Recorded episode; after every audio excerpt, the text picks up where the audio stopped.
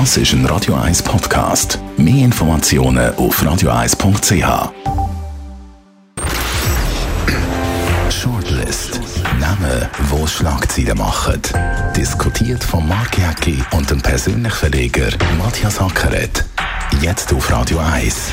Willkommen zu der Sendung Nummer 2. Und das sind Persönlichkeiten, die es diese Woche in die Shortlist geschafft haben. Bernhard Russi, der Sunnyboy, der in den 70er Jahren zu den besten Skifahrern der Welt gehört hat, macht heute Abend in einem Doc-Film seine schlimmen Schicksalsschläge publik. Wladimir Putin. Die Welt fragt sich, haben der russische Präsident und seine Hacker Donald Trump zum Präsident gemacht? Und was hat Moskau gegen Trump wirklich in den Händen? Gianni Infantino, der FIFA-Präsident, hat eins von seinen Wahlversprechen eingelöst und die Fußball-WM ab 2026 von 32 auf 48 Mannschaften aufgestockt. Der Unmut ist riesig. Also fangen wir an mit dem Gianni Infantino. Ich habe so ein das Gefühl gehabt, also, da ich Fußballexperte, ich kann es nicht ganz beurteilen, 48 oder 32 Teams, ob jetzt das gut ist oder schlecht ist. Fußballexperten da bei uns im Radio haben wir glaubhaft verklickert, das ist nicht so wahnsinnig gut.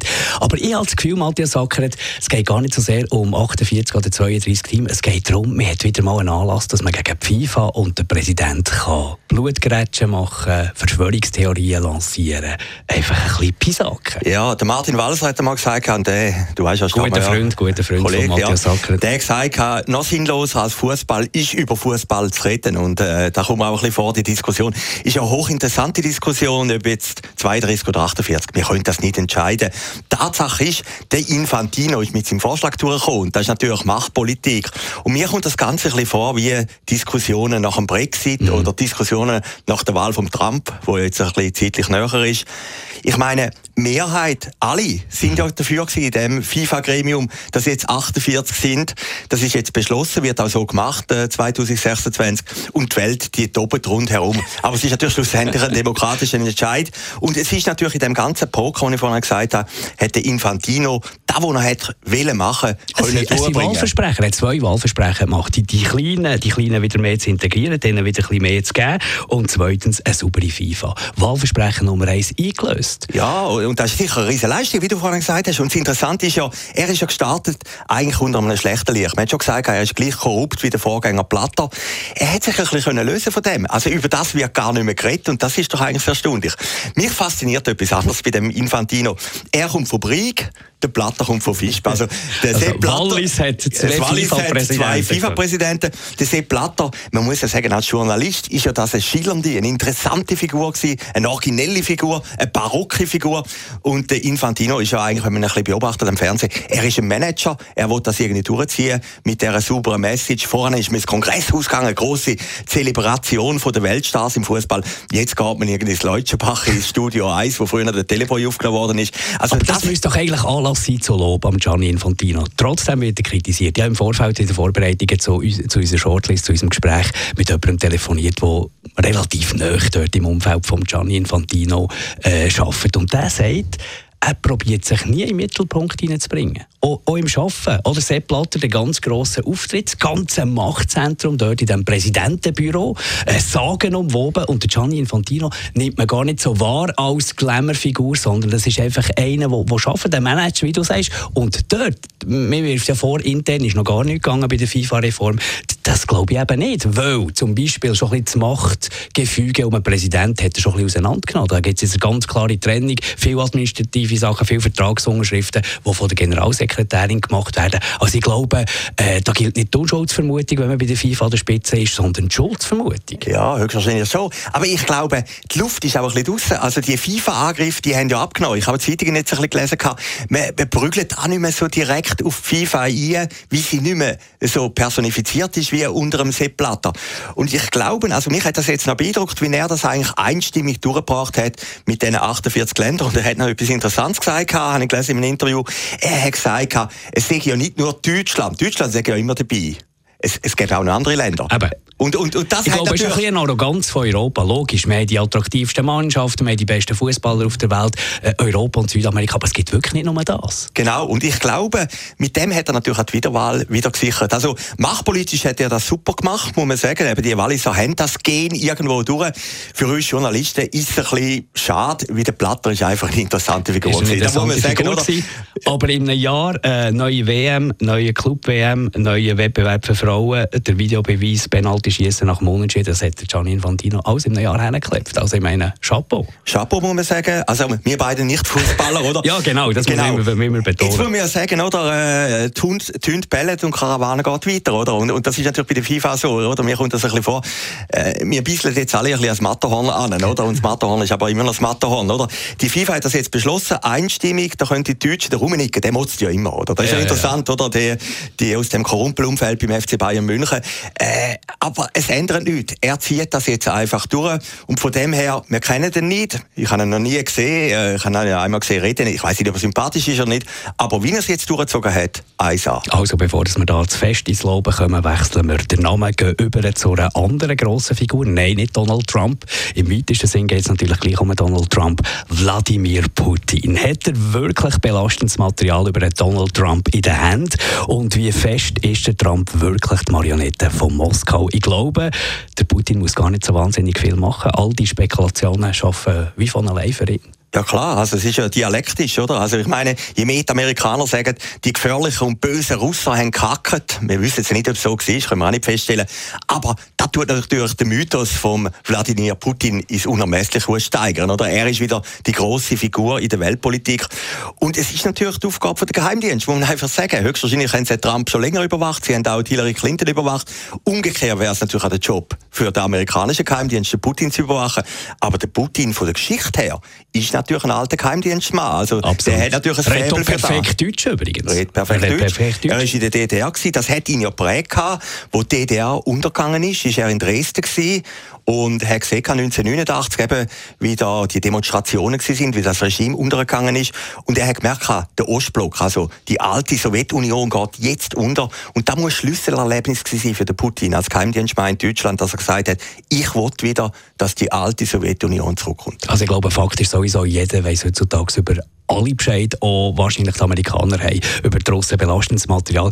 Ob man jetzt Putin mal oder nicht, ob man Trump mal oder nicht, das spielt da hier gar nicht so eine Rolle, denkt mir.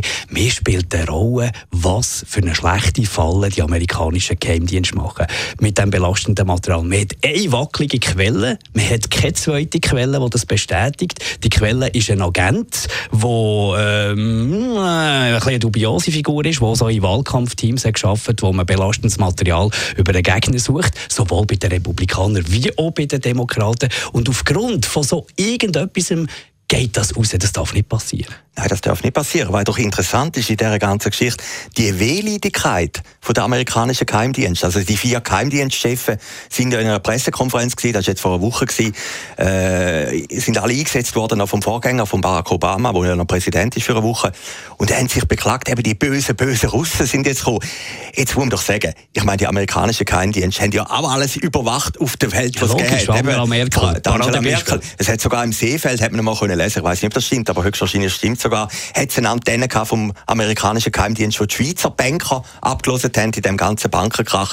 Also, das finde ich äh, das Erschütternde in der Geschichte. Irgendwo die äh, Nummer 1 Nation, die Technologie beste Nation der Welt, eben die USA, wo plötzlich in einer Wehleidigkeit verfällt. Und das nützt natürlich alles ein Mythos äh, Putin, Putin. Ja. Ich habe Putin selber mal gesehen, 2006, und ich, ich, erinnere mich immer noch, das war also ganz ein komischer Auftritt gewesen. Das ist die internationale Verlegertagung im Kreml. Da hat Putin ein Referat gehalten, das sind alle Verleger von der Welt gewesen, und ich bin dort eingeladen gewesen, in meiner Funktion von persönlich.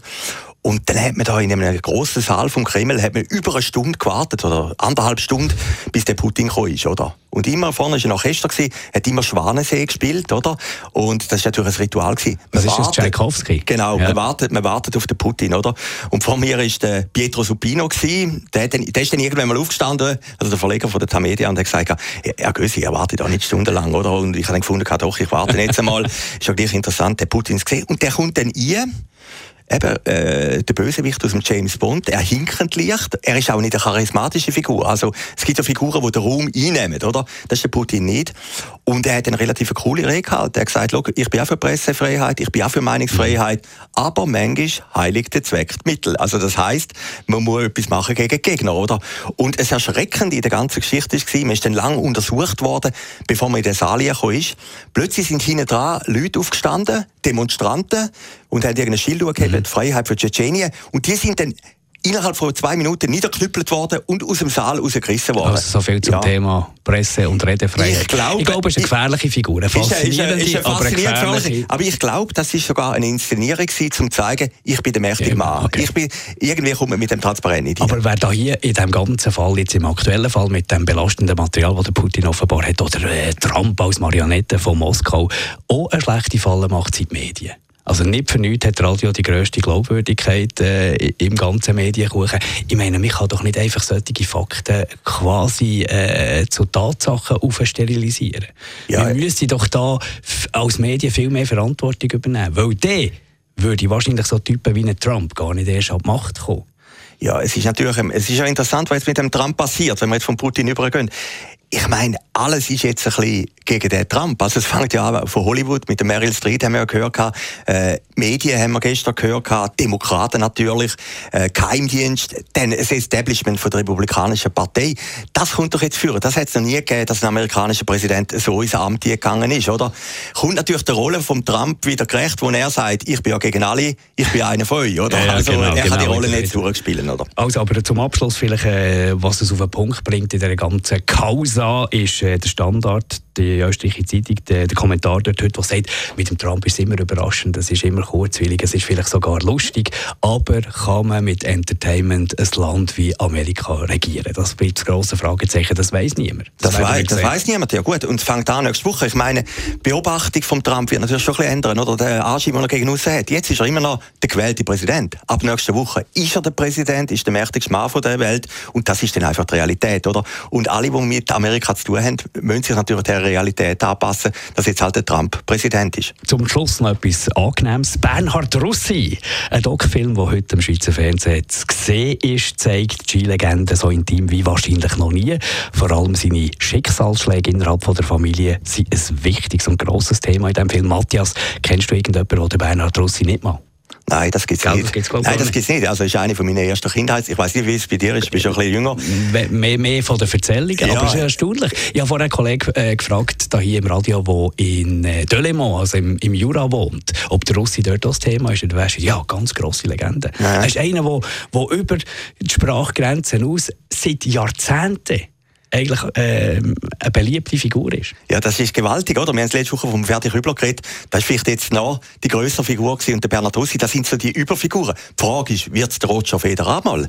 Das ist eben nicht gesagt, oder? Ich meine, interessant ist da beim Russi etwas anderes. Es hat doch Skifahrer gegeben, die erfolgreicher sind. Birmin Zubricken hat, glaube viel mehr, ja, viel ja, ja, mehr, Vreni Schneider hat viel mehr gewonnen. Der ist, glaube dreimal Olympiasieger gewesen. Aber trotzdem, die Unsterblichkeit zu Lebzeiten hat der Bernhard Russi geschafft. 1972, da bin ich glaube neun gewesen. Mag mich erinnern, sind wir mit Eltern durch Andermatt durchgefahren, am Bahnhof riesen transparent. Hier wohnt Olympiasieger Bernhard Russi, oder? Oder in Wengen hat es so einen Skilift gehabt und dann hat es irgendeine so eine kleine Kabine gehabt, drauf ist gestanden, in dieser Kabine saß Bernhard Russi. Man muss sich das vorstellen, in der Schweiz, das gibt's ja praktisch nicht. Und der Mythos hat jetzt 40 Jahre lang gedauert, das ist schon großartig. Ja, ich probiere herauszufinden, warum ich glaube, er ist einer, der wirklich einer der wenigen Sportler, der wirklich kommunizieren kann, der wirklich kann gescheite Sachen sagen kann, dass es aber auch der Stammtisch versteht. Also ihn verstehen alle. Der Intellektuell findet gut, was er sagt, und der Stammtisch, was er sagt. Mir ist noch in lebhafter Erinnerung, musst du noch erinnern, Silvano Beltrametti, der Unfall, wo er schlussendlich Querschnitt gelähmt hat. 2002 ist da, glaube ich, genau, Januar, der Bernhard genau. Russi hat dort kommentiert und, und ist sich sofort bewusst gewesen, dass die Familie vom, vom Beltrametti zuschaut da und hat dementsprechend entsprechend äh, kommentiert, probiert zu beruhigen, hat, hat wirklich mit Fakten aus dem Training, warum das, äh, dass der, der Muskelgürtel so trainiert wird, genau für so solche Unfälle, hat aber dann auch geschwiegen. Ich glaube, er hat ein unglaubliches Gespür für Situationen. Und das macht ihn dann schlussendlich zu der Legende. Und er ist natürlich etwas, wo, wo, wo ich nicht bin. Er ist ein Frauentyp. Er hat, er hat, einfach, er hat einfach immer gut ja, ausgesehen. Matthias stellt das Licht nicht unter Nein, er hat einfach immer gut ausgesehen. Also, äh, von, von der Großmutter zu der Mutter haben doch alle immer geschwärmt für den Bernhard Russi. Interessant ist bei dem Film, wo wir beide noch nicht gesehen haben, der heute Abend kommt, eben die Schicksalsschläge. Und wenn ihr die Wiederholung von dieser Sendung hört, nach der Szene, dann ist, äh, dann ist er schon bereits gelaufen. Ist er bereits gelaufen, ja. Eben da mit der Schwester hat man mal gehört, oder? Er hätte eine behinderte Schwester, das hat aber niemand so richtig äh, näher gewusst niemand gewagt, irgendeinen Russi zu fragen nach dem. Aber in diesem Film kommt eine andere Figur vor, das ist der Manfred Russi, das ist sein Bruder. Und da hat der Russi im Sonntagsblick gesagt, mein Bruder Manfred ist eigentlich immer talentierter gewesen, er ist der bessere Skifahrer gewesen als ich ich hatte die grossen, ich, Bernhard, hatte die grossen Erfolg gehabt und mein Bruder ist an dem ein bisschen zerbrochen, oder? Und, und das finde ich schon noch interessant. Es sind zwei Brüder. Einer ist einfach der bessere Skifahrer, aber der andere wird der Weltstar, oder? Und, und das Verhältnis ist schon noch faszinierend. Und das ist doch immer die Frage schlussendlich, wer wird denn ein Star, wer wird genau. ein Überstar, wer wird unsterblich und wer eben nicht. Aber dort hat er auch gewisse Demut, wo man mal gefragt ist, wurde ja viele Sportler sind verschwunden aus dieser Zeit, wo erfolgreich waren, wo du Ski gefahren bist in den 70er Jahren, du bist noch da. Und dann hat er gesagt, nein, die sind, nicht, äh, die sind einfach nicht mehr Öffentlichkeit, aber, aber andere legen, die haben ein Hotel oder die sind erfolgreich irgendwie im, Skibusiness, sonst irgendwo. Also er kann dort schon abstrahieren. Wenn man Fehler sucht beim Bernhard Rossi, bin auf zwei Fehler gekommen. Pistenbau in Sochi. Mhm. Also sehr umstritten natürlich. Ist das die Autobahn gesehen, Ja, oder? die Autobahn, einfach dort die Schneisen durch den Wald, dort hat es ja nichts gegeben. Dort äh, ist eben auch wieder das Regime Putin, das sagt, das machen wir, das wird durchgezogen, da gibt es keine Umweltverbände. Und vielleicht noch die Visilab-Werbung mit der Xenia Chumicheva. Das sind so ein bisschen für mich die Negativpunkte von Bernhard Rossi. Wenn man den Haar in der Suppe suchen Ja, wo man aber schon suchen, oder? Also, ich meine, ist doch auch interessant, er war auch eine Werbeikone gewesen, eben mit dem Fertig mit der Nase. Subaru, treue Subaru, treue äh, Subaru-Fahrer, ja. Ich habe noch interessant, ich habe mal mit dem Russi das Vergnügen gehabt, ich habe vielleicht zweimal getroffen. Der Russi hat mir gesagt, vielleicht kommt er dem Film anführen, er kann nur noch klettern. Also seine Knie sind völlig kaputt. Wie die Skifahrer sind früher natürlich einfach wie Wahnsinnige die Hänge abgefahren worauf die Knie kaputt gegangen sind, oder? Und, und darum klettert er, wie man dort eigentlich Knie nicht belastet. Und das hat mich eigentlich noch fasziniert, dass eigentlich so eine perfekte Figur wie der Russi, und das ist mir dort an dem Abend ein bisschen bewusst worden, auch seine Makel hat. Aber das sehen wir dann heute Abend in dieser Fernsehsendung. Shortlist, Sendung Nummer zwei ist das gewesen. Danke vielmals für das Interesse, danke vielmals Matthias Ackert und bis nächste Woche.